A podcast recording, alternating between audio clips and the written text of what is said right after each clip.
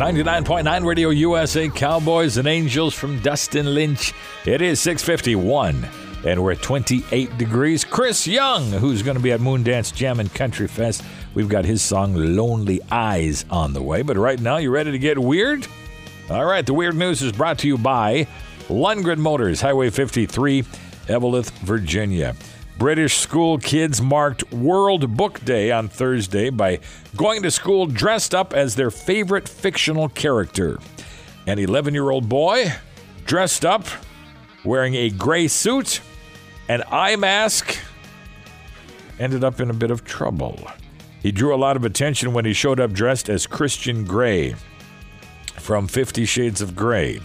In addition to the suit and the eye mask, he was also equipped with cable ties. Teachers told him the costume was unacceptable and they were going to send him home, but then they had a better thought. They, well, they thought it was a better thought anyway. They allowed him to stay as long as he ditched the mask and the cable ties and told everyone he was James Bond. Well, the boy's mother disagreed with the school's decision and called them hypocrites.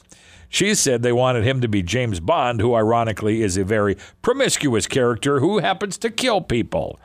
So uh, she thought James Bond was worse than the Christian Grey character. So uh, either way, do you think he came up with that costume on his own, 11 years old? Or did mom have something to do with it? That's what I think. You'll find a nice selection of used vehicles.